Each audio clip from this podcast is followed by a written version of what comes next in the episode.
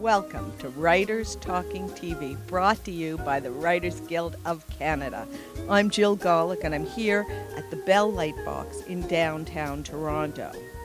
I'm really excited about tonight's guest. Peter Mitchell is showrunner of Murdoch Mysteries and has written on more than 23 series.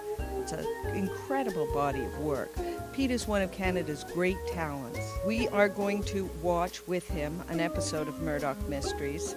It's episode 703. It's called The Filmed Adventures of Detective William Murdoch. You can find it on cbc.ca and uh, follow along at home listening to the podcast. And so, without further ado, let's find out what Pete has to say. Good evening, everybody. Thanks so much for coming out. My name is Jill Golick. I'm the president of the Writers Guild of Canada, and this event is uh, hosted by the Writers Guild of Canada. Pete Mitchell is a really smart guy. He knows a ton about television, and he's really candid. You're candid, right? Yeah, when the occasion arises. Okay, and so I'm, and and and we actually once chatted before um, about television, and it was in all the all the writers talking TVs I ever did, it was my favorite, bar none. So I'm excited to reprise the discussion. Thank you, Joe. Okay, so you know, I was I, I just checked your IMDb page briefly today, and I noticed that there were 23 series on it. Writing for 23 series is that approximately correct? Uh, probably, yeah. Mhm. Uh, I've never filled anything in on the IMDb page, so Okay. I just, yeah, it's probably right. And so, how did you end up writing for TV? How'd that happen? Uh, well, sort of dumb luck, and it wasn't really by design. It was, uh, um, I'd, I'd done a degree in history and journalism, which was really going to go nowhere, and uh, so I went out to to. I had been working as a janitor for about a year and a half, and I kind of went, well, that sort of sucks because I'm only like 24. And so I went to the York University film program, which probably at the time was one of the very few. And I did a screenwriting course there. And the screenwriting prof was also the head of drama at CTV at the time. Uh, so I took the night course, and uh, he got me a gig on a half hour TV show as a, a PA.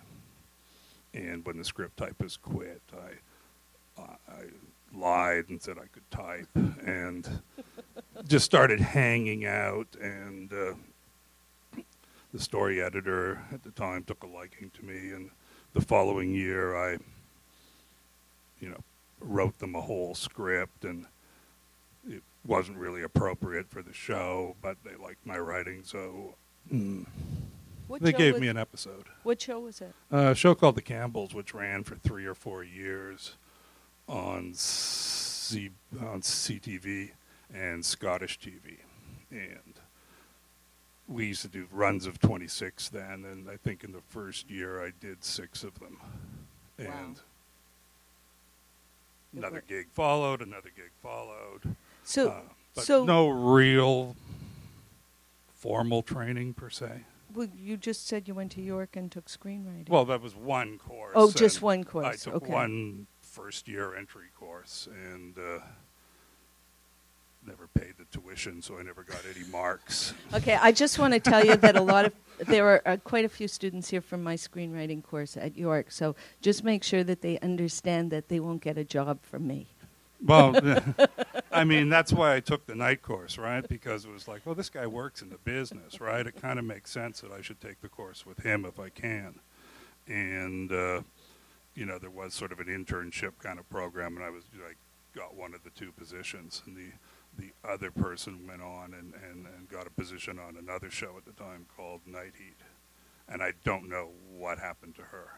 Oh, really? Oh, so she's faded. So now, uh, when when you were working on the Campbells, was there anything like a story room? I mean, there was a story editor. Uh, was everything a freelance script? Pretty much, yeah. Um yeah, I think in the first year, I think almost everything was a freelance script. There may have been two or three episodes written by us, like Joe, 25 year old guy, and and and story editor, but everything else was was was parsed out and and freelanced, And- and sometimes would be a, a a steady group of freelancers. Like it wouldn't be set 22 different people. Like people would get like four episodes, another person would get three episodes. So it wasn't a de facto writer room, but you would still bring in the writer or the writing team, and we would sit down and kick around the story for a day or two, and then they'd go off and do an outline. So it was, you know, there was always that concept of some sort of group dynamic at play when you were creating a story. And when did when did like story rooms really start? What was the first show you were? Well, gosh, hired? street legal.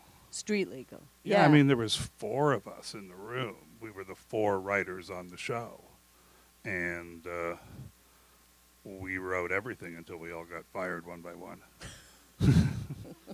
Where I learned the well, they can they can't fire us. How could they fire the writers who would make the show? Well, four other people who looked like us came in the next day, right, and and they just took over. But that was a writing room, in in truth.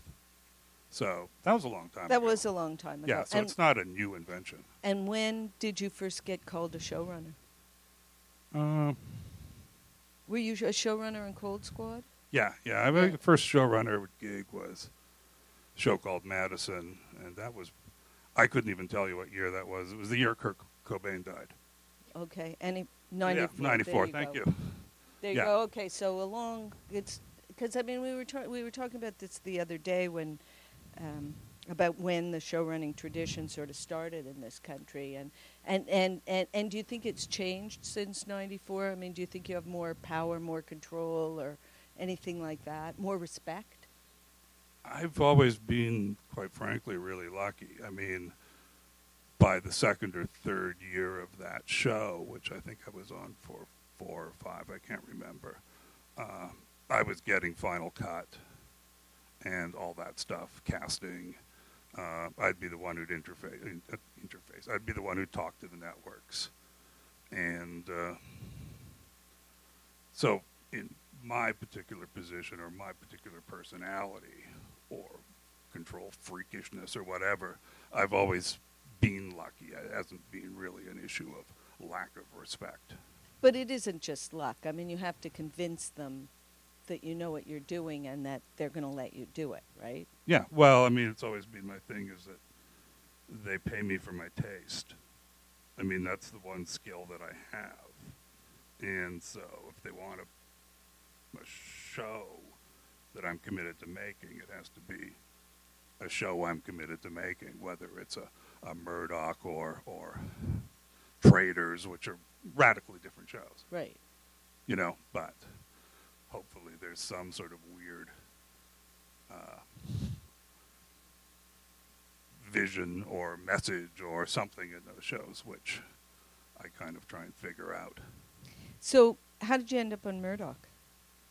Uh, I thought Murdoch was a really good show, and I applied for the job at I think at the end of the second year, and I didn't get it, and went on and did some unmemorable stuff on some other shows, and then they came around to me again two years later. Uh-huh. So what? You, so that was the fourth season, fifth season. How how long? Fifth have you, season, How long have you been on the show? three years now. Three years Yeah, this will be the third year. And uh, I've never heard of this before. Changing networks. Has this ever happened to you before? Uh, not really. Not. Um, no. Have no. you ever heard of it in a Canadian show before? I'm sure there's an example, but not not a one-hour drama that's got some kind of import. I'm sure there's been other shows that have moved from a smaller network to another smaller network, but no, it was kind of a big deal for us. But I think even when City canceled it, I don't think any of us really thought it was canceled. Really? No, it was a good show. We knew it was a good show. We knew that there was um, a lot of good will towards the show. There was a lot of positive about the show because it is so kind of unabashedly Canadian without being sucky about it. And we just kind of felt that oh, CBC's got to pick us up. Okay. You know, and look how great you like were. why wouldn't they? You know, Yeah. it's cheap It's period. It's done. We got the set.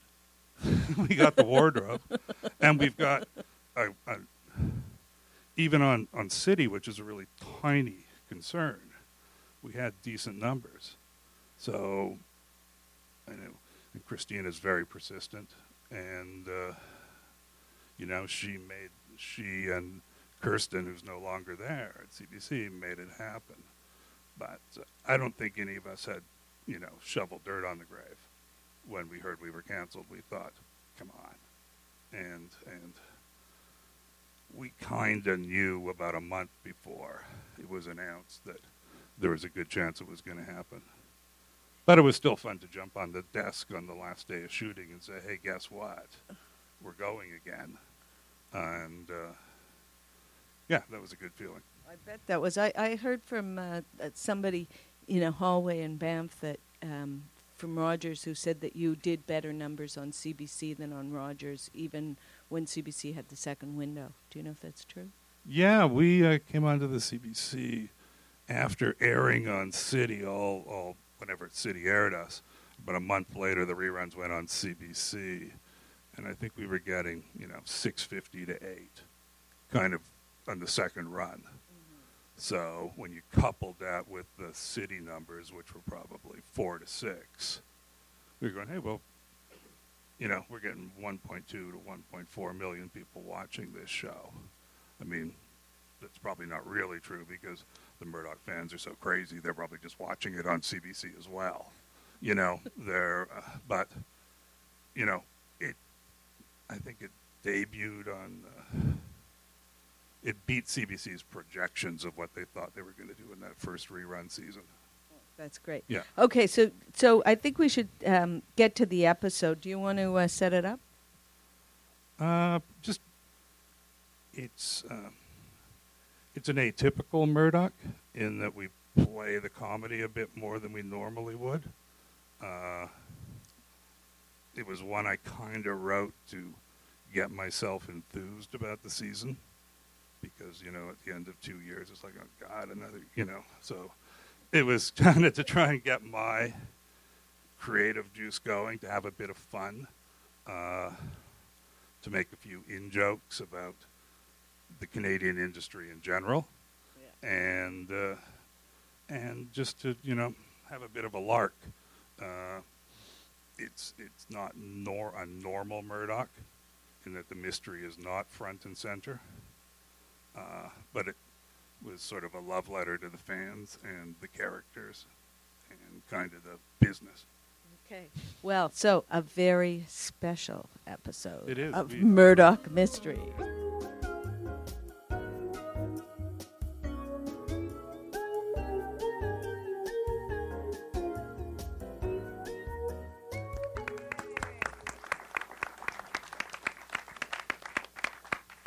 So, well, we, we're um, uh, applauding.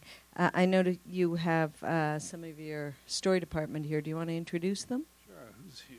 I think uh, Carol's here. Carol Hay's been with the show since almost the beginning, I think, along with Paul Aitken, who's somewhere else. Uh, it's in Europe somewhere.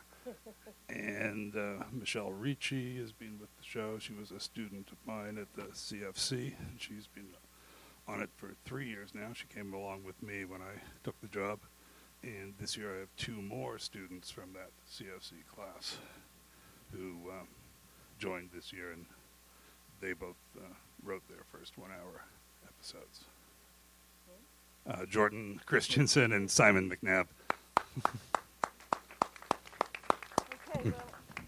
I have so many questions. I think I'll follow that with, um, you know, you seem to have a real commitment to training people and bringing people up with you, and and and I, I know this from a lot of writers who who I know who who have had their first gigs with you and who you know credit you with the start of your career, their career. So why? Well, I need somebody when I'm on the way down. uh, you know, uh, no, I mean I think it's important. I think you know. Um, I had a sort of a distinct lack of training doing this. I mean, the programs that are available now just don't exist, and was fortunate enough to have, uh, you know, a couple of really good mentors early on. Uh, one of those guys who got a job very young with um, senior writers who were quite a bit older than me. Uh, so they never had that kind of fear of me taking their job. Like it wasn't a 25 year old versus a 35 year old. It was more like a 25 year old versus a 60 year old. So if I could do heavy lifting, you know, so much the better. And uh, you know, those those those people meant a lot to my career. So you know, pay it forward. Right, right. Well, it's I, I think it's um if it it's an ethic that or a, a culture that you pass on to other writers. I think it's a good one. I like it. Um, so um, so talk about research and how you how you maintain what appears to be historical accuracy and also how you write about true historical figures and Yeah, well, we're you know, it it gets increasingly tricky. I mean, all the, you know, we'll be wrapping episode ninety six this year, uh, so most of the low hanging fruit is you know long been devoured and reconstituted into something else.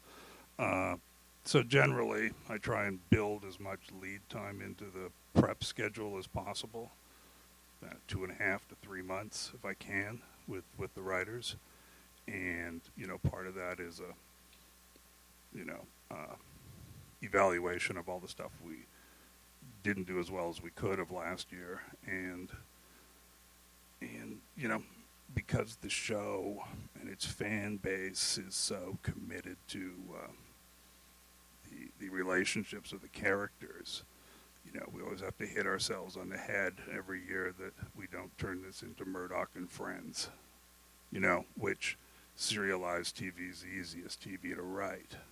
After a certain point in time, it's like, oh no, Crabtree's got cancer.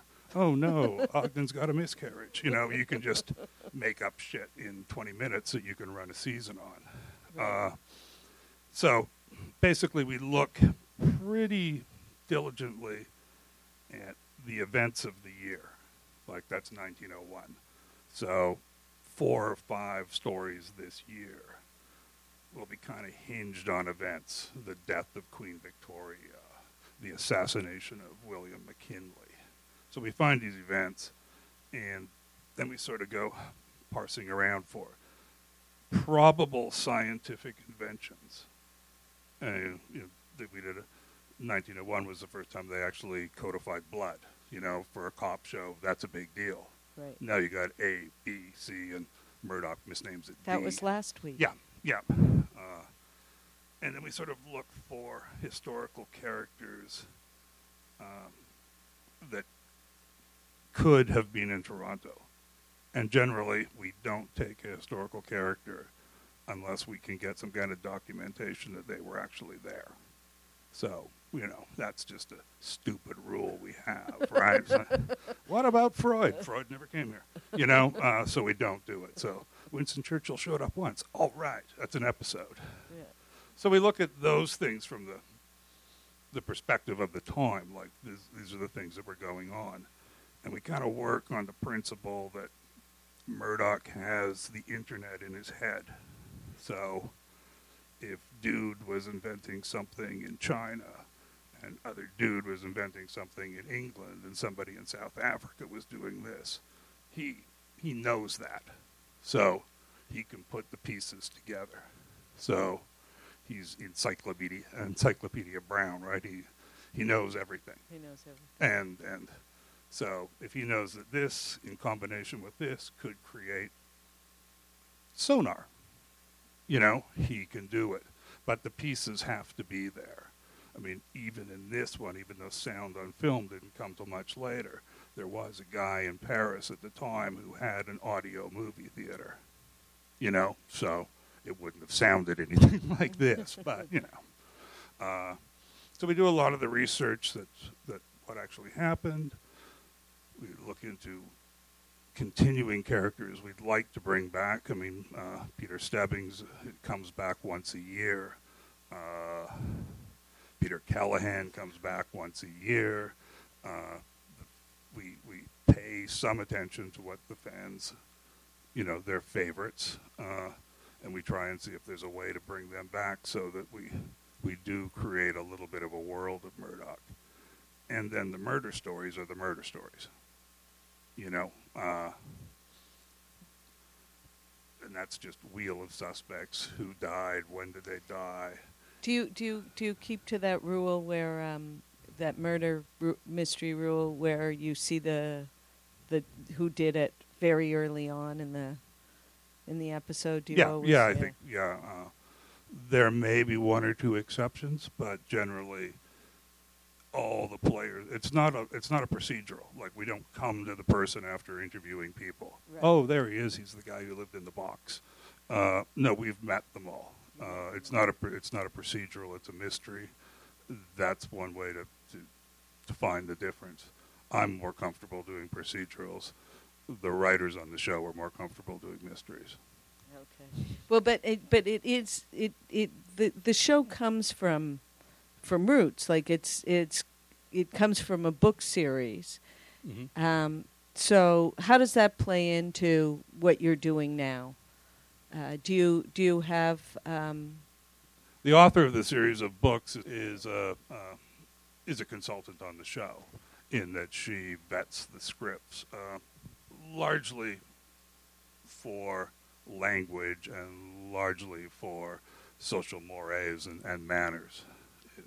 Oh so she knows a lot about the period is yeah, yeah. Uh, And did, I mean, be, I mean, you know, like seven seasons in, a lot of people must feel like they have ownership of this property. I mean, not just the author, but the actors and you know anybody who's been with you for a long time. So, like, how do you how do you manage all that? How do you balance everybody's vision of the show and and keep keep Well- it yours? uh, I mean, it sounds easy, but I just sort of let the people who know what they're doing do it, and uh, hopefully, I can judge the ones who actually do know what they're doing as opposed to the ones who say they know what they're doing. Uh, we've had a lot of the crew that have been with the show for seven years. Uh, we, even on a Canadian budget, we make this show on a shoestring Yeah. and you know we sank the Titanic in the first episode. We flew over Niagara Falls in the first episode of last year. We have an episode that takes place seven days on a train this year. Uh, the crew kind of give a shit about the show, and uh, so I encourage their input, if only to keep them, you know, because often they have good input, and other times it's like, well, I got to give them something, man, because they're the ones. If they turn off and just treat this like some American industrial, we won't be able to make this show. Uh, for example, we, we did an episode this year which was uh, kind of being cross promoted with the Winter Olympics. So we have a curling subplot in it, and uh, there was no Winter Olympics in the turn of the century, but there was something called the Nordic Games. Uh-huh. There was four sports: uh, curling, hockey, bandy, and ski jumping. Uh, we couldn't do three of them, but we could I don't do. even know what bandy is. What is it's it? like another version of hockey, Uh-huh, okay. and and so you, we're doing a curling thing. We found a curling rink. We we dressed it to make it look period.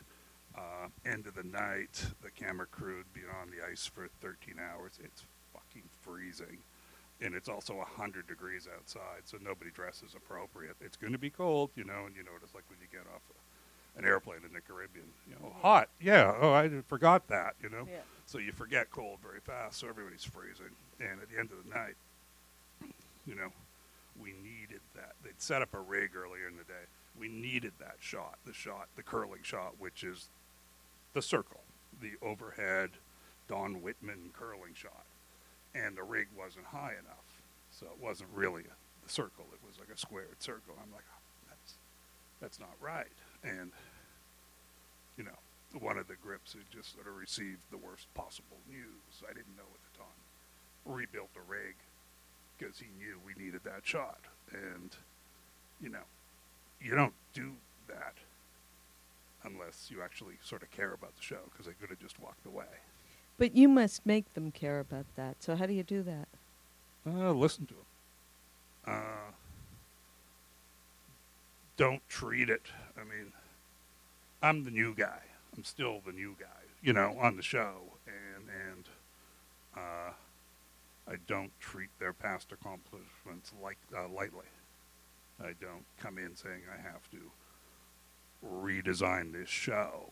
I mean, I think in a subtle way, I kind of have, because people tell me that, but it's not. Uh, it was a good show before I showed up. I have no reason to, to, to criticize their work, to, to pat myself on the back. And, you know, everybody, you know, wardrobe people know more about wardrobe than I do, you know, so why wouldn't I let them run with it? Uh, you know, I mean, there's certain areas where I think I have expertise, and I'm more than willing to, to you know, uh, give up the ones I don't have. Right. So uh, everyone out here should know that if you put up your hand, I will call on you, and we will um, we will hear your questions as well as mine. It's it's participatory activity, and I really can keep an eye on you and make sure that um, if you just raise your hand, that you get um, your question answered. Okay, so um, uh, how big is your writers' room? Uh, five and me. Five and you. Okay. And so, um, do you ever use outside writers? Uh, this year we used uh, four and a half. Wow. Yeah. Why? Uh, tell me. No. Uh, well, I mean, no, but you uh, know, it is always a question. I mean, it's it's hard to get the vibe of a show when you're not inside the room. I think um, it's partially, you know, at the insistence of the broadcaster. Okay. Uh, you you know, um, they wanted to see. I mean, I'm sure they're test driving a couple of freelance writers. Uh-huh. Uh, But I mean, our show is pretty. Uh, I mean, our story department does a ton of drafts before anybody sees anything, and oh, uh, oh, really? So, so even i i i- outlines and and and dr- nobody can read mystery outlines, so it doesn't really matter. Okay. You know, I mean, they send them off. Everybody's confused. I don't know who this person is. Uh, that name. Oh, there's too many names. There's too many. You know, and so nobody can read them. there were a ton of characters in this Yeah. episode. Yeah. Is this un, is this this seems to be more than No, usual? I think it's relatively typical. I mean, this one just has less suspects.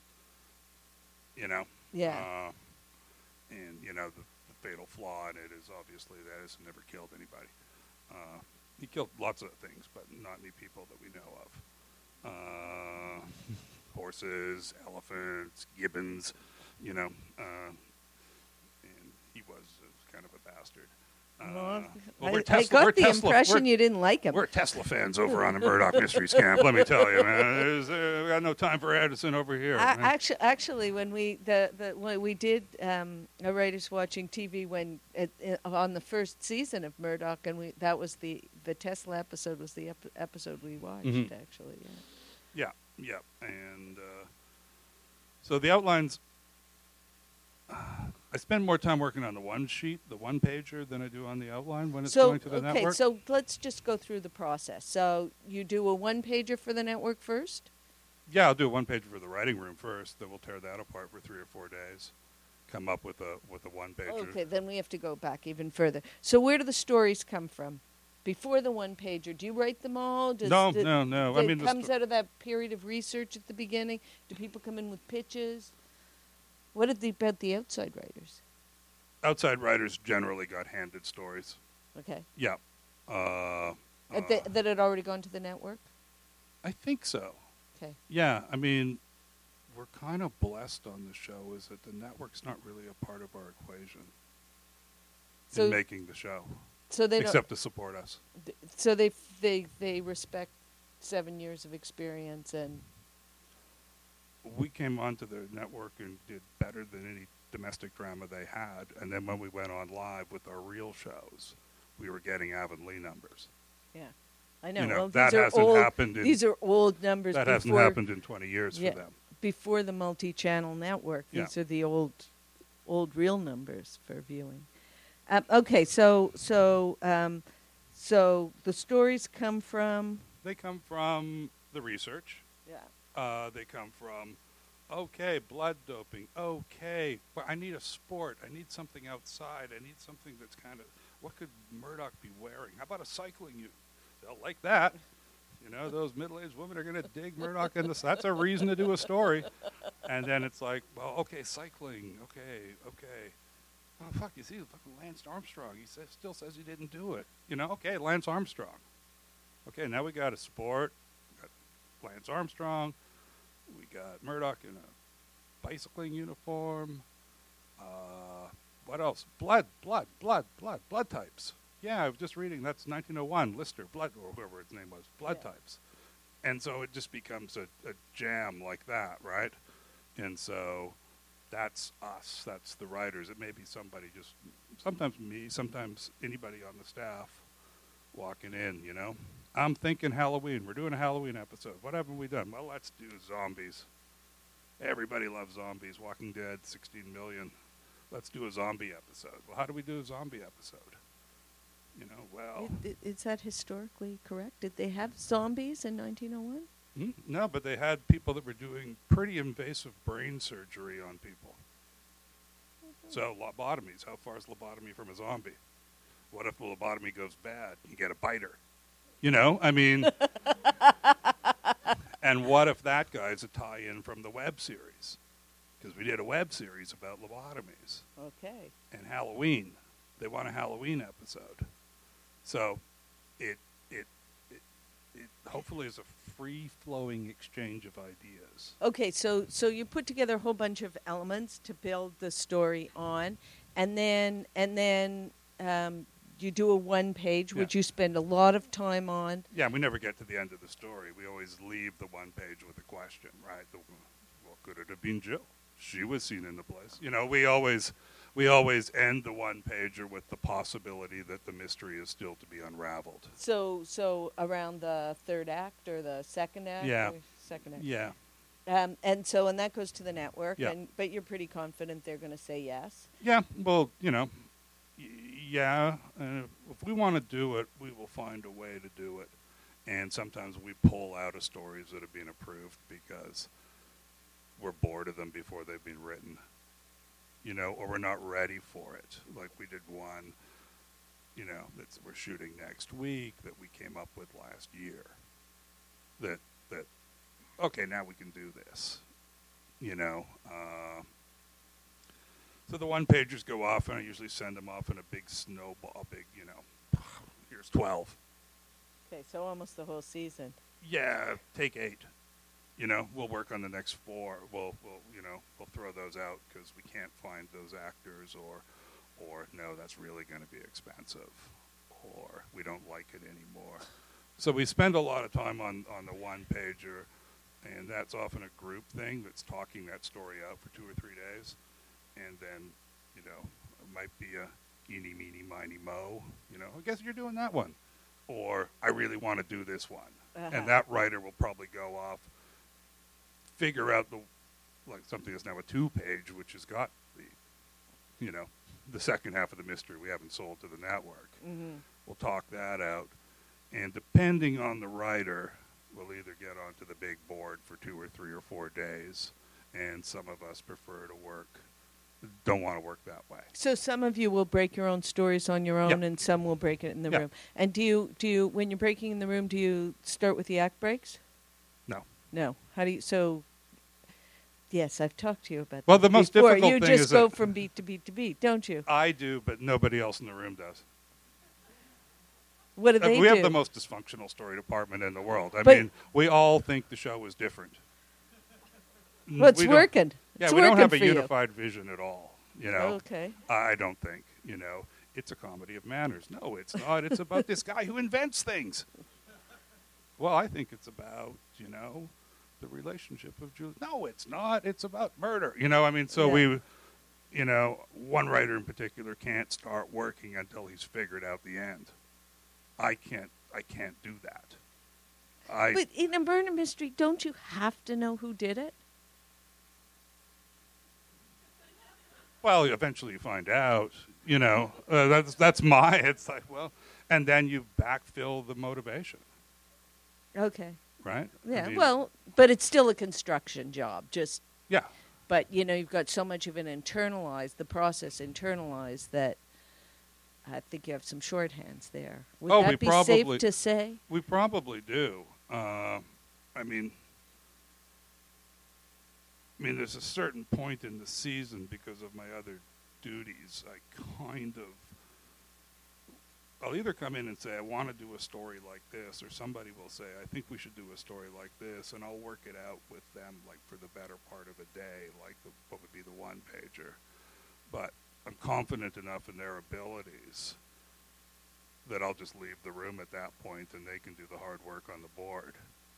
And then I'll read it and say, well, I don't know. You know, I think that's, I think your act three is kind of where we should be at the end of act two.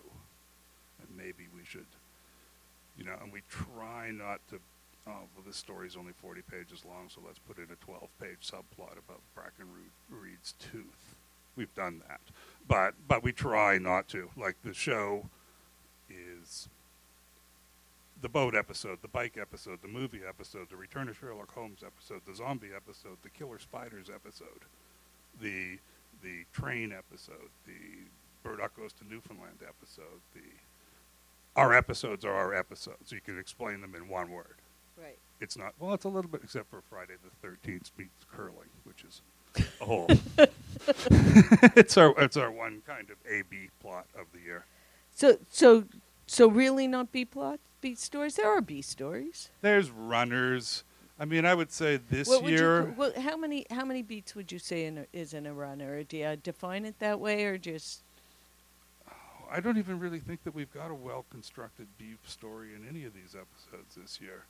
I mean, in the sense that the B stories exist only are William and Julia ever going to do it? yeah? You know, and, is our B and, story. and and Well, people want to know. I know, I know. I mean, we we also are in disagreement in the in the writers' room about that. I think they have, and the rest of them think they haven't. Ah, You know, because I wrote the scene where they did. Because Murdoch showed up ten minutes late for work. You never would have done that if he hadn't have slept with that woman. But we're there you have it, ladies and gentlemen. But that wasn't Ogden. That was somebody else. Oh. Oh. Okay, so so let's just keep going now. So you you've got you've got an outline. Do you write like a, a real formal outline? And I see a hand up. Everybody's there, yeah. different. Like, look, some people want more detail, right? Like, I like to discover the script as I'm writing it. My outlines are like 11 pages long, but I would say that the Murdoch average Murdoch outline is probably six, 14 to 20 pages. Uh, So very very that's well developed. A well developed story. yeah, and that way it's like there's not a single network exec that can get through that. That's a, that's a, is that a trick? Is that a Yeah, an maybe. advantage? I mean, I'm not being fair. The CBC's been incredibly supportive, fantastic. They do give us notes, but we are not. Uh, their notes are how do you guys tell your story better? They're not. This is the story I want you to tell. It's a fundamental difference. It's a real partnership. I'm just looking around to see if there's a, a microphone for people in the audience to ask their questions with. Um, Terry, are you going to do that? Because we've got two questions in that row right there. Five, one, two, three, five back. Just as okay, long as- well, well, just as we- long as they're not from my writing room. I, I- I think their hands are up back there. Um, but be, while we're waiting for the microphones to get there, so so then so then, um, th- you, how how long are your drafts? How long is how long is an episode? How many pages is an episode? It's funny because this year, for some reason, and I'm not sure why, because our content time is down, our scripts are longer. Uh, depending on the level of action, you know, boat sinks, passengers, you know, hundreds of passengers are evacuated. I mean, that's going to take a little bit of time. Uh, I'd say 52 to 58 pages. Fifty-two to fifty-eight. Okay, is Yeah. the mic there? Okay, go. So, uh, first question How worried are you about plot holes? Oh, I think we are worried about plot holes, and we see them, and we go, "Shit, let's not do that again." uh, uh, you know, I mean, this is a funny one because this is really the trouble with Tribbles episode of Murdoch. It's it's atypical. Uh, it's it's it's for the longtime fans who who see the slightest character derivation as as, as worthy of much discussion. But plot holes are something. I mean, it's a murder mystery. We kind of hope we don't have them. Sometimes we do, and then it's a question of like define a plot hole. You know, I mean, we have five eyes on the script, uh, and it's always a question of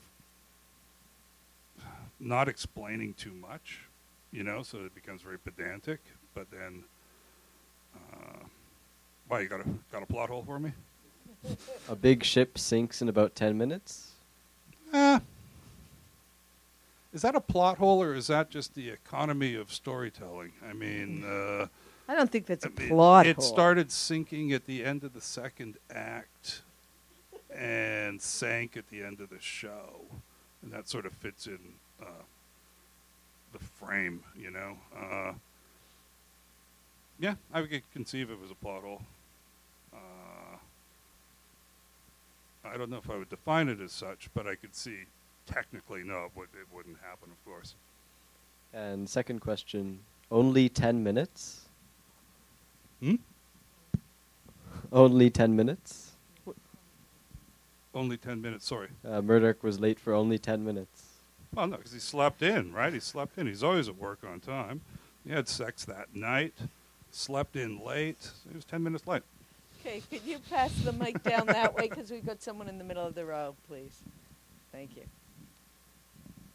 Uh, you mentioned uh, earlier, you kind of alluded to a resistance to making the show too serialized. Mhm. That you said serialized shows are kind of the easiest stories to tell. Yeah. Is there a philosophical reason you stay away from serialization? Because like fans can get super into that sort of stuff, seeing the stuff develop Well- every week. I think we have the serialized elements in that we sort of have the slow evolution of, of Murdoch as a rigid Jesuit to a guy who's more a man of the world. I mean, that's a very slow, serialized character change for him. Uh, I think we have the serialized elements of, of these, these, these, these, these two women slowly sort of taking control of their destiny a little bit more.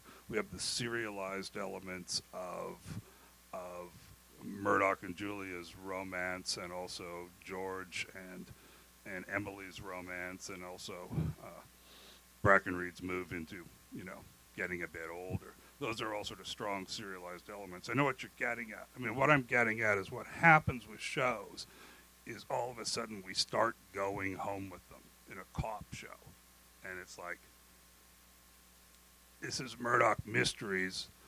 We have an incredible fan base that just wants to see the mystery. They don't want to go. They don't want to go, and and they don't want to go home with any of them. And then we have a big fan base that does. And I think what has made the show popular, other than the appeal of the actors, of course, is the is the one of storytelling. You know, murder mystery, and every once in a while we do a half decent one. Uh, I love writing serialized stuff. Uh, given my druthers, that's what I would do. But there's not a single person in this country buying it. You know, that's just the fact. Anyone else in that row have a question while we're out there? Okay. Well, just keep watching if I see any more hands up. Uh, so, um, uh, talk about the fans a little bit and your relationship with them and how much their thoughts and their feedback infiltrates your life. Well, it's interesting to be on a show that actually has fans. Uh, I mean, that's being a, a sea change, you know, Right. uh, and and that is that's partially because of, of the the you know the access that social media allows. Uh, the fans are voracious commentators, uh, even during the summer, you know. So by the time you know when the show's not on, so by the time the show starts airing, you know they've spit out enough story ideas that they can, you know, convince themselves that they've taken credit for every single one of them. uh, Zombie? Oh yeah. Oh yeah. Oh yeah. yeah. Uh, but the you know the thing about the fans is it's it's it's a double edged sword, and I think that there is a uh, a canary in a coal mine of, that you do when the fans start to really rumble. You know that you, it's time to do something about that. You know, but the worst thing to do is is is deliver what they want. You know, because then they thought of it, and now we're not giving them something new. Oh, we came, we've seen that. No, that was a fan suggested that. But how do you know what the fans are doing? Do you go on the forums and read it? Do oh, you Oh, yeah. follow what's oh, going on on Of course. Twitter? Of course. You know. Of course. And do you talk to them? rarely, usually when I'm drunk, and then I try and That's never. I try and feverishly erase it the next morning. You know, like, fuck, fuck, fuck, what have I done? I've, I've opened up the, you know. Uh, I don't try and engage in an active debate with them. I mean, if something is like incredibly specious, I'll be pissed off. Go, oh come on, that's not what happened at all. You know, but I do that very rarely. Uh, I mean, there's a lot of people that are, you know, it's a sad world. You know, there's a lot of people Yeah. that are deeply invested in the fates of these characters. Like deeply invested. Like, I hope you get cancer and die for writing that. right. You know, right. uh, yeah. yeah. that wasn't to me. That was to Paul. But he probably deserved. but he probably deserved it at, at, at that point. You know. But uh, uh, so there. You know, I can't watch the show. You know, anymore because. It's just reminding me of my failed marriage. You know, and I can't. And so you've got a bit of a lunatic fringe. Uh, you have. But you peop- always have that among the people who respond. yeah. Because I mean, responders are. well, periods like people. sci-fi, right? Oh, is it? Oh yeah, Oh, yeah, that China pattern. What the fuck are you guys doing with that China pattern? Oh, really? Oh yeah.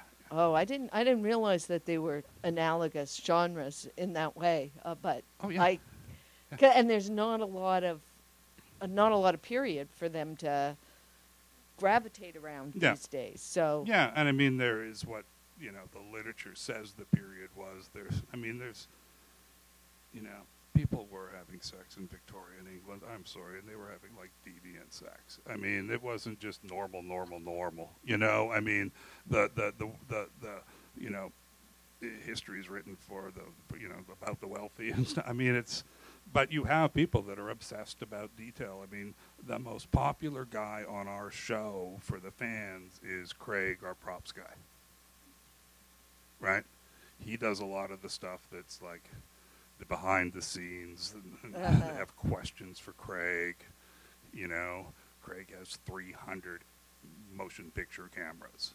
wow. So he's like one of them Uh-huh. you know. Uh, uh, so there's this whole thing about, you know, you get this. I get this thing that these, you know, because obviously, seventy percent of the fans talk about almost exclusively about William and Julia. You know, Gilliam, Mhm. Gilliam and Crabtree, the two the, the two couples, right? And and they all beg us to get them married. But you would never do that. That would. Well, you never know. Uh, uh, But is isn't that tension part of the basic? it is but seven years, right? Yeah. You know, it's it's. I, I feel their pain. You know, uh, maybe I should let them. But then it's like, do I go home with William and Julia? Well, I've fundamentally changed the series forever. You know, and there's going to be a little William. You know, uh, so this year we've tried to. We've tried to. I wouldn't say we did it to appease them, but we tried to give William and Julia an, an ease that, that didn't necessarily exist in, in the previous seasons. They joke a little bit more, and then do they do kiss more often as the season progresses. So, treating them like they're a married couple without marrying them Okay. uh, to, to to try and get that that that that romance they so desperately want. Uh, but I also get this vision of them as being these sort of strange middle-aged Cupid women that as soon as William and Julia get married, they will leave the show and find another couple out there in TV land that they can get married. So yeah, but this is this is this is what I'm trying. I mean, I guess there is there are elements to the fan base, right? Mhm. So there are you know romance fans, and there are China pattern fans, Yeah. and details about you know the period piece, and there have got to be murder mystery fans in that group too, right? I mean, do or or are there? I mean, are they mystery fans? I think they are because when you know this episode was like, well, there's no mystery in this. This is the worst episode ever. You know, I mean, we'll get those guys, Yeah. and then we'll get other ones, and it's like it's so hard because there's that whole thing about somebody put it well on some site a few days ago, but it was like. And I kind of believe you have to let the audience find out who the guy who did it about 30 seconds before the detective does. So they can always be, I knew it. I knew it. That's a terrible mystery. I knew that. You know, I mean, So you want to give them that moment of smart yeah, and satisfaction. yeah. And I think, I mean, you're so limited by budget, right? I mean, how many suspects can you have on a Canadian show? How many? How many? At a certain point in time, it's like you're, you know, it's like I can't have that guy because he's, but it'd be great because he'd be great. You know, Well, and you must be running out of actors. Like, how big is the acting pool? I mean, you must have been through everyone, really. No, there's still lots of people we haven't used, right? And I mean, it's it's it's a it's an industry and it's a profession It always creates new ones. You know, I don't find that we're seeing too many same old, same olds. I mean, that only happens, you know, when when the the, the powers that be think that we need a jolt of quote unquote star power on our show, and then there's this push to find some some some actor, and and quite frankly, like him or don't like him, Yannick's one of the most recognizable actors we got in the country right now. We've got him on the show every day. So I don't think putting Gordon Pinsent on the show is going to give us more people. You know, so, uh, and because it's often a suspect part, they might have two scenes. You can get a lot of people that are right out of theater school. You can take the chance on on very young actors because you're not asking them to be like in a flashpoint where they're carrying the episode. Like our guest characters, with the exception of the guy who plays Sherlock Holmes, our guest character and the guy who played Winston Churchill, our our guest characters are rarely asked to carry the show. But they, they have about two, two, three scenes. I mean, you, often there's somebody who has a who's a who Yeah. takes a bigger role. But if you it. got say twelve cast members a show, at least six of them can be relative newbies. yeah, that's a lot of that's a lot of casting in an episode. Twelve. Uh, yeah, I mean we don't always have that many, but we've had that many. I'd say more comfortably we're looking at eight to nine speaking parts on top of our characters per episode. And and do you do? Okay, hang on. Um, do you go to casting, or is it all done by video submissions now? Oh God, I'm at the point where I'm deciding if somebody's getting a job or not when I'm, you know, sitting behind a monitor looking on my iPhone. Yeah, You know, uh, casting takes four to six hours. and you don't go. Did you ever go? No, I mean if I'm directing, I go Yeah. obviously. Right. But I, again, it's about empowering people. I want the directors because the directors don't really have any input in anything in television. I want them to be able to pick their cast. You know, I mean, I got to give them something. Uh huh. So that I mean, I hear I hear that from you over and over. I have to give I about giving the people who work with you um, areas of responsibility as kind of a managerial style. That that's important to you to to have the to to not control everything, but to allow people to control their own departments. Hosted a cocktail party, Okay. right? I mean, just keep people doing what they want to do, right? And try and manage the conversation so it goes your way. Okay, So this is very important show running lessons. We have a question right here. Hi. Um, Hi. I was just wondering if you could talk about um, like daily frustrations or like problems that you feel reoccur, um, or things that upset you or frustrate you being a showrunner. Uh, there's only two, and it's there's never enough time or money to do it properly. I mean, that's the bottom line on certainly on any Canadian show I've worked on, and and you know when you start the day that you're already racing the clock, and and a lot of things that one could do better have to be put away because we simply don't have the time to do it. Uh, I mean, I'm kind of. I can't really talk about this job as being frustrating because it hasn't been, you know. Uh, Have uh, you had frustrating jobs?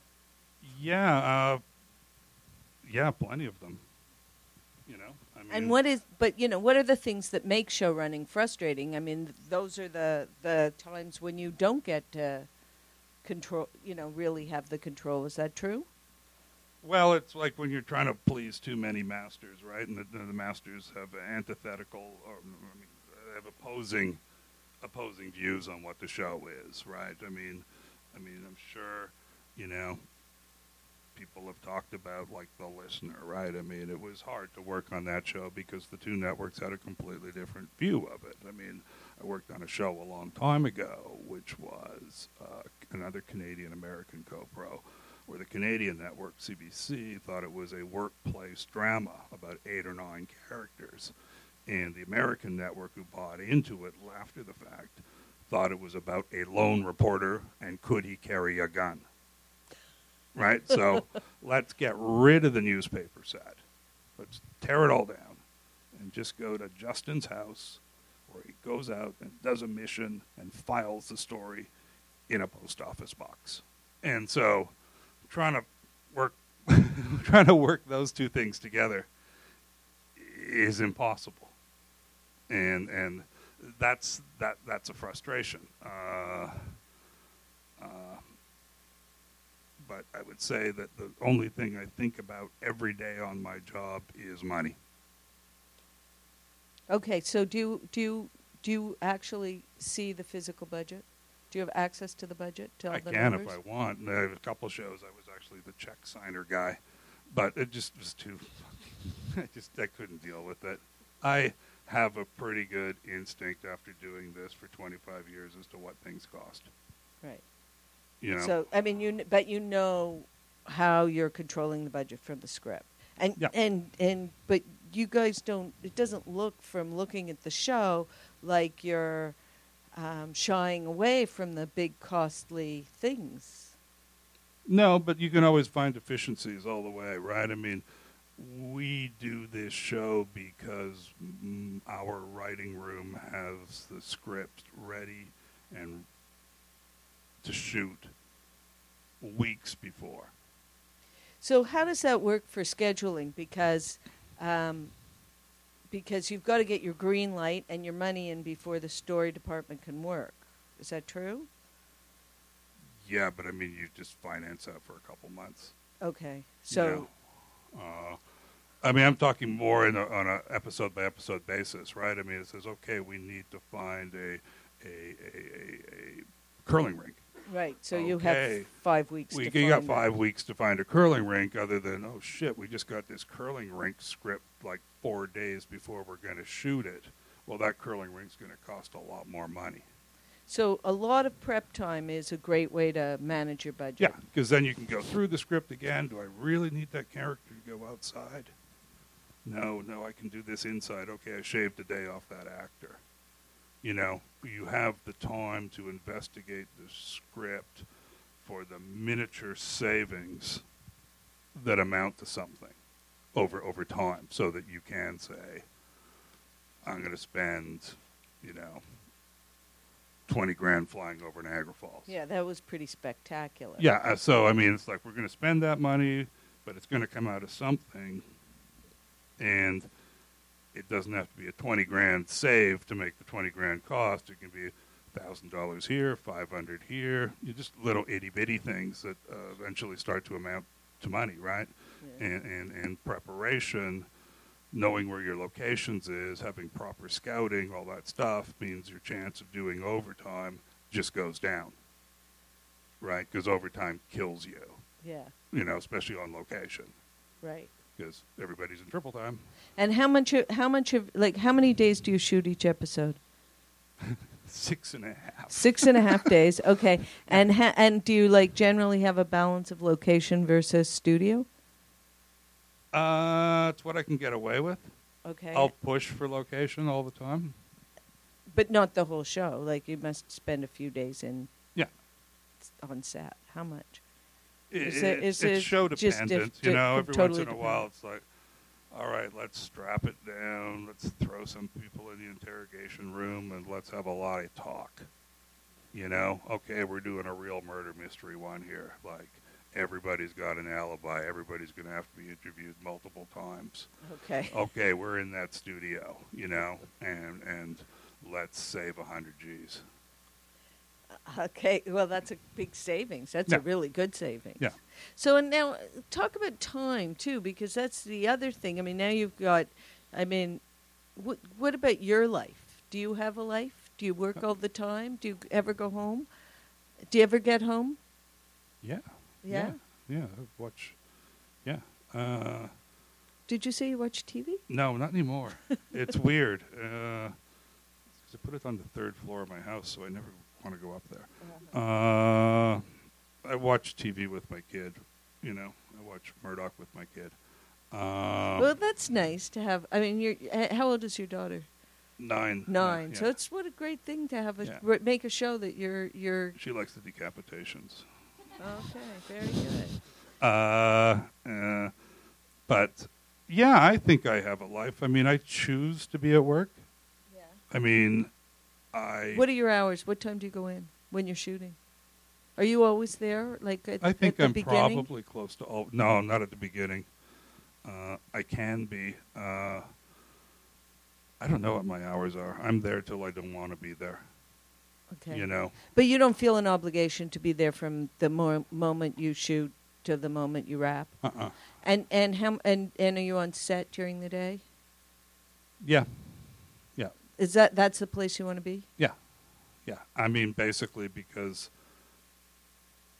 at the beginning of the year, I'm spending 80 20. 80% in the writing room, 20% doing other shit, right? Yeah. And then as the year progresses, the amount of time in the writing room decreases to about, I don't know, 30% of my time in the writing room, 40% of my time on set Right. twenty percent of my time in editing. Oh, that's 110. Uh, but you know what I mean. yeah. That's, Well, I mean, you must be doing a lot of posts now, though. yeah, but we don't get any notes. Oh, okay. Deanna, we have a question here, right here in your row. Jiva. Thank you. Uh, just wondering about uh, uh, new writers that you bring into the room. Uh, sounds like you get a lot of them through the CFC, where you have that pre-existing relationship with them. Mhm. Uh, I'm wondering uh, uh, for writers outside of that, like I'm at the Humber uh, postgrad program. Uh, what are you looking for in new writers, and what do you like to read from them as well? Good question. Uh, I mean, the CFC thing is basically, you know, was I, have no particular allegiance to it other than I taught a class there, right? So uh, that was my association with it. I mean, with new writers, I mean, if I'm going to read stuff, which I will, uh, I'm really only interested in reading original material. You know, No spec script. I've never read a spec script in my life. Except when I- Never in your life. Except when I had to decide between a couple of people to get into the CFC program, the second thing was to look at their spec scripts. Uh, uh, I mean, I think So you want? Do you want? And and do you care what what's original? Do you care if it's a play, if it's a movie, if it's a an you know an original pilot? um, it, it has to be film. I mean, it's not about dialogue and shit. I, I mean, it has to have some sense that this person knows how the visual narrative works. Okay, but so it could be it, It could be, a, movie, pilot sure. or yeah, a movie. Yeah, it wouldn't matter. Yeah, I mean, And so, what qualities do you look for in in in a writer? And do you try and balance your room with like, like um, Tassie was saying, it's like a cocktail party. Uh, it it's really hard to know. I mean, I think it's it's. Uh, I mean, I have to count on my confidence that I'm basically gonna make this room work, and so I'm not looking for, you know, looking desperately looking for a sports analogy here. Uh, I'm not looking for like the reliever and the you know and the and the guy who can do nine innings. I mean, I'm looking for hopefully a balance of people. I mean, uh, but I'm not looking for a particular skill set, you know, out of anybody. I've read their script. This is a good script, you know. he doesn't eat with his hands too much. I think I can take him out with people. Uh, they're going to be able to get along together. Uh, and you're going to be able to hang out with them for. how yeah, long? I mean it's yeah. I mean I've so many of my writing rooms. Everybody's so pure now. It's it's more difficult for me. Um, vegans, uh, uh, but but no. I mean, I, I, you look and you read the scripts and you go, "That's a really good script," and you meet the person and and and you go, "Well, what are you about?" And it's like it's not impossible to get rid of somebody. Okay, let's You know what I talk mean. about firing people. I hate doing it, and I've very rarely done it. Okay, but how do you do it? Like, what are the what, what would you do if you had to when you have had to fire people? Like, do you do you have to do it face to face? Do you take I you have. take them I, to a I try not place? to delegate it. Somebody fired me once through delegation, and I went, "That really sucked." Mm. Like, man up, you know. Uh, but it's really hard, and I've done it very rarely. I mean, usually I can gut it out, and they just won't be back next season. Uh-huh. I'll gut it out, you know. So you'd rather you'd rather I'd do rather- that than, it's- it's than awful. say No, I'm not like Norm on Cheers, right? I enjoy, you know, I'll cry with you as I fire you. You know, I. Uh, and but, it's but it's rare. Crew, crew, are you re- would you have to be responsible for firing crew or I tr- having hard dis- discussions with cast? I mean, those are Cast is one thing. I mean, character's life comes to an end on a show. mhm. You know, it's like, sorry, man, there's nothing for this person to do anymore. You're dead. You know, can't help you there. You know, Yeah. uh, that's what the story told me was going to happen. You're dead. yeah. Uh, crew, I leave that to the people who hire the crew. I don't hire the crew. The line producer hires the crew. Yeah. I will be involved in a discussion, and I can say, no, I don't want that to happen.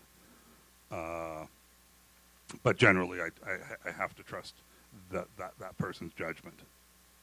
And and But well, like keys, I mean, well, all right. Let's talk about directors then. Let's move on to directors, um, and and especially in the context of this episode, where um, you know there were some some there was some stuff about women, and you know, um, and it was directed by a, a, a, female director. We don't have a lot of female directors. Do you do you do you have more than Gail who works on your show? Yeah, we have uh, Eleanore Lindo's worked on our show. Uh, a young female director. I forget her last name. Dawn. Uh, Dawn- Dawn Wilkinson Wilkinson. works on the show. Well, that's that's a that's a ton Yeah. of female directors for this Yeah, industry. yeah, and and and uh, I mean the one thing I don't have on this show that I usually have on every other show is is is the right to pick the directors I want to work with. Oh, you don't? No. It's a bit of a sticking point, but it's it's the rewards are are, are, are outweigh that the, the thing that annoys me. Okay, so you it, it in the sense that you you gave you you got something for giving up that. No, I mean the the the the sh- the harshest critics I have on this show are the people who work in the writing room with me. Right? The toughest notes I get, the best notes I get, the most maddening notes I get all come from my writing staff. Yes. I don't have any of that aggravation from any outside source. Right? Yeah. Network, production company, Yeah. foreign guys, foreign market, of comments, suggestions, uh, blah, blah, blah, blah, but nothing that impedes my ability to, to do the job. Okay. So, getting that as a writer, where your worst critics are your colleagues, uh, and are often just pointing out what you fucking know anyway. Yeah, that's pretty soft. That's a pretty soft third act.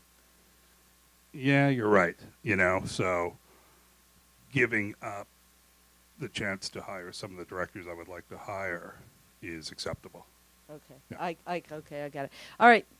You you got to put up your hands now if you want to speak. Here we go. Here we got a question right here.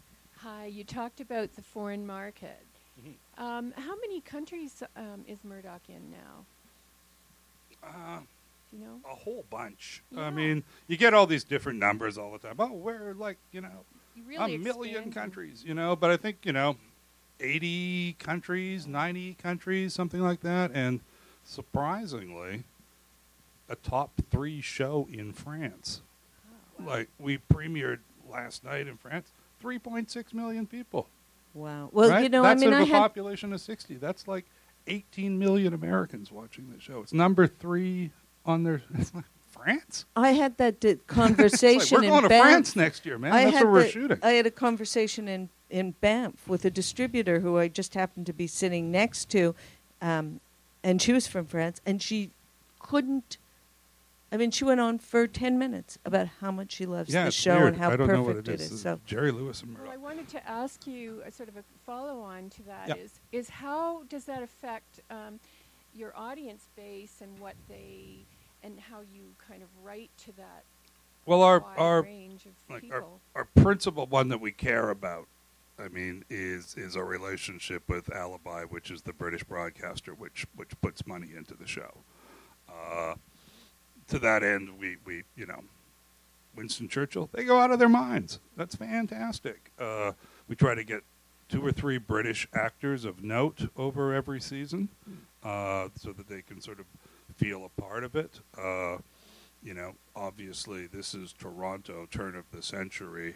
It's like 98% Protestant.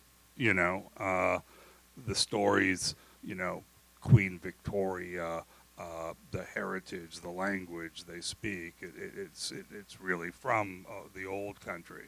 So I mean, keeping keeping uh, the British broadcasters happy is is trying to find roles that they can promote on their network. Oh, guess what? You know, so and so from Doctor Who is on on Murdoch.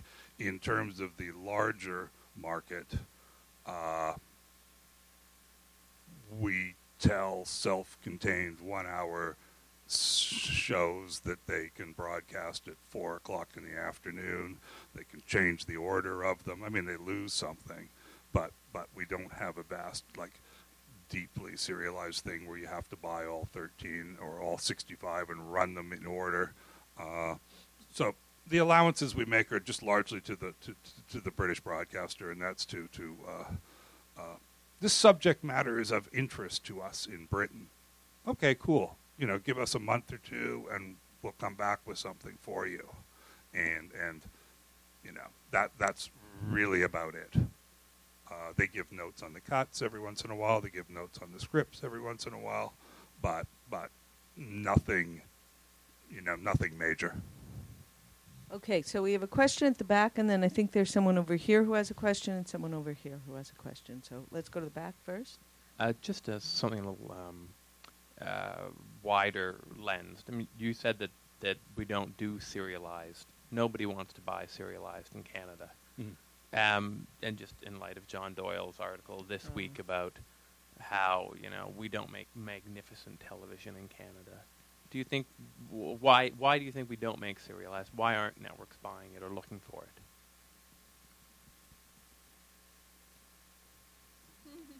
Well, the if I'm a network and I buy a Canadian serialized show, it has to run sequentially every week. What happens when the American programmers change their schedule and I got to kick my show off?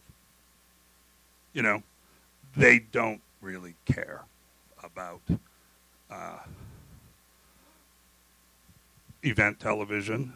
Uh, they can't ever promise me, except for the CBC, they can't promise me that if I put my show on the air, it's not going to change time slots three times as they shuffle the deck. And the minute they start shuffling the deck and the serialized person can't find it on air on, on Thursday night, they're not going to watch it. Uh, they generally draw much smaller audiences, like ratio wise. I mean, there's exceptions to every rule, but for every Walking Dead, there's a Boardwalk Empire or or a, a, or a Nurse Jackie, you know, which doesn't get large viewership on air. Uh, they talk a game about, but as long as the privates are sort of committed to a lot of summer replacement TV, they're not going to make it. And the cable networks, I find, in my experience with them, is they want a show that can air on Showcase and on Global and on something else, probably the Outdoor Life Network.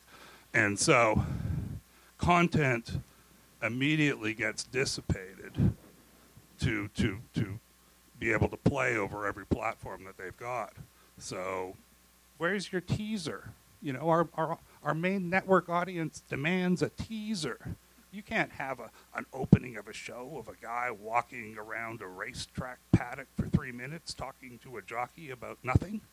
You know, they they don't want to commit to doing.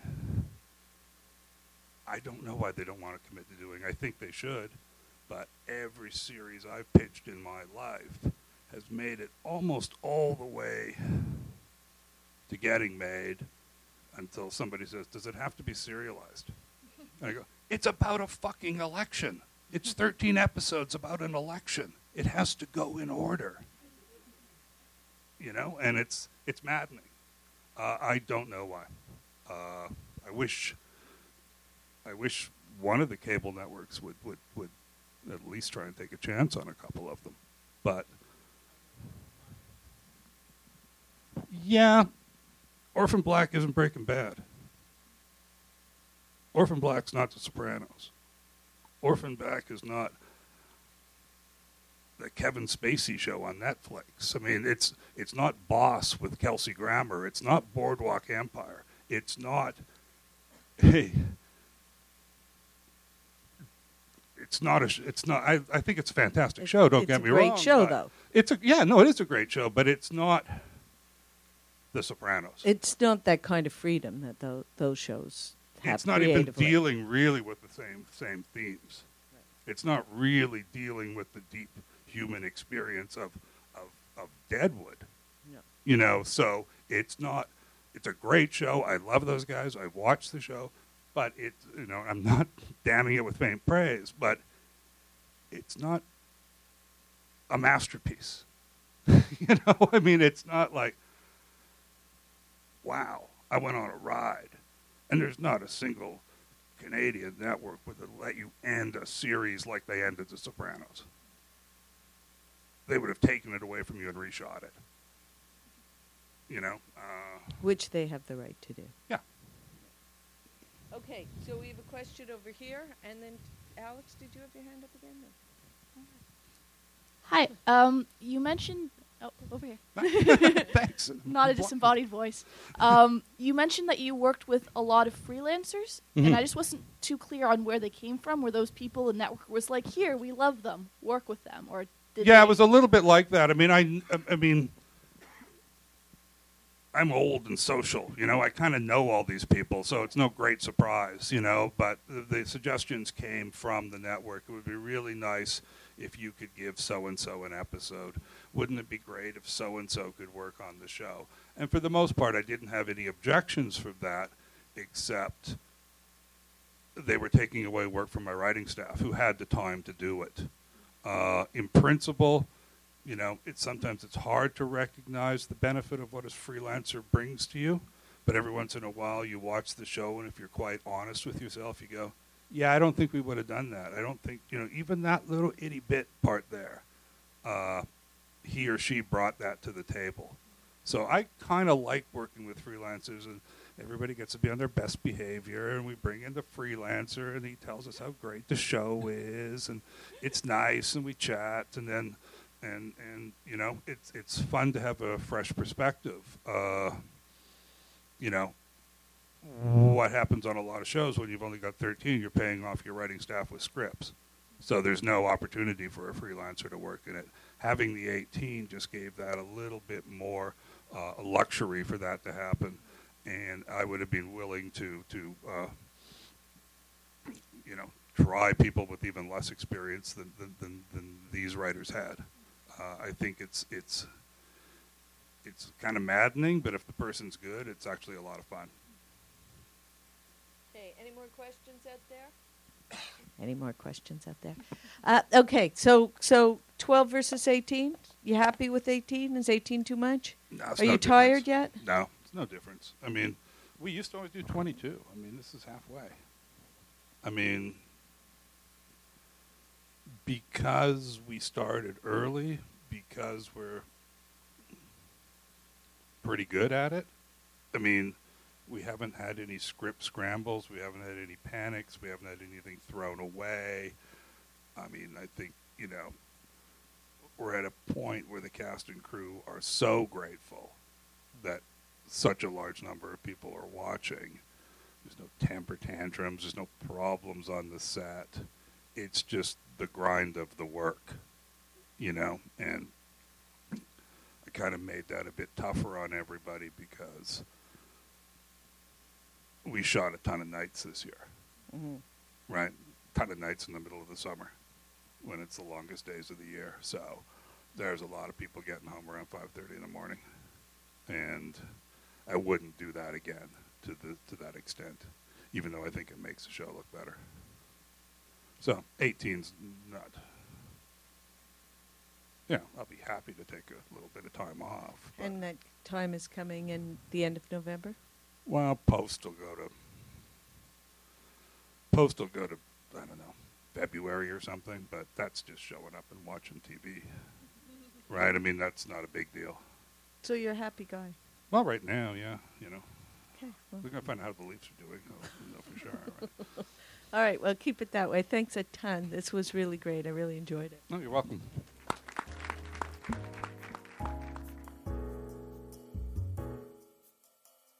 Writers Talking TV is sponsored by the Writers Guild of Canada.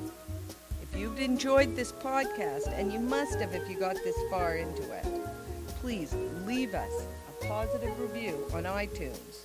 We all love a good pat on the back, plus it helps raise the profile of the show. I'm Jill Golick, here with producer Philip Vukovic, offering you some advice from the late Elmore Leonard. If it sounds like writing, rewrite it.